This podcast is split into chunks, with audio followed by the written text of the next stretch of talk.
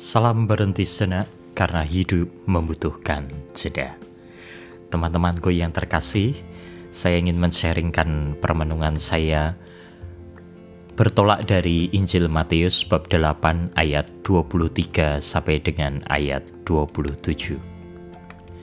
Pada suatu hari Yesus naik ke dalam perahu dan murid-muridnya pun mengikutinya. Sekonyong-konyong mengamuklah angin ribut di danau itu, sehingga perahu itu ditimbus gelombang, tetapi Yesus tidur. Maka datanglah murid-muridnya membangunkan dia, katanya, Tuhan, tolonglah, kita binasa. Ia berkata kepada mereka, Mengapa kamu takut, kamu yang kurang percaya?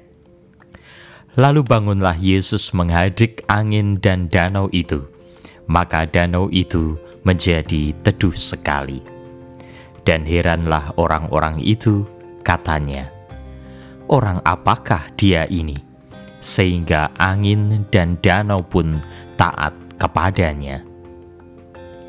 Demikianlah Injil Tuhan. Terpujilah Kristus.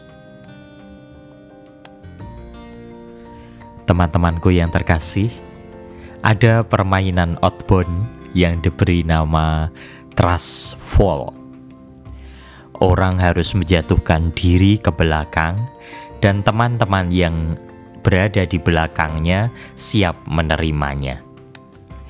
Beberapa kali saya temui orang yang kurang percaya akan takut untuk menjatuhkan dirinya. Apalagi jika makin tinggi posisi berdirinya sebelum ia menjatuhkan diri. Persis ketakutan seperti ini yang dialami oleh para murid.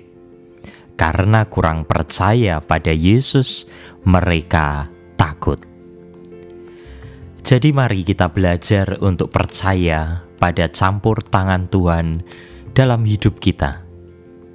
Belajar percaya juga pada orang lain, supaya hidup kita tak diisi dengan prasangka buruk dan tumpukan rasa curiga yang membuat kita was-was dan khawatir melulu untuk melangkahkan kaki.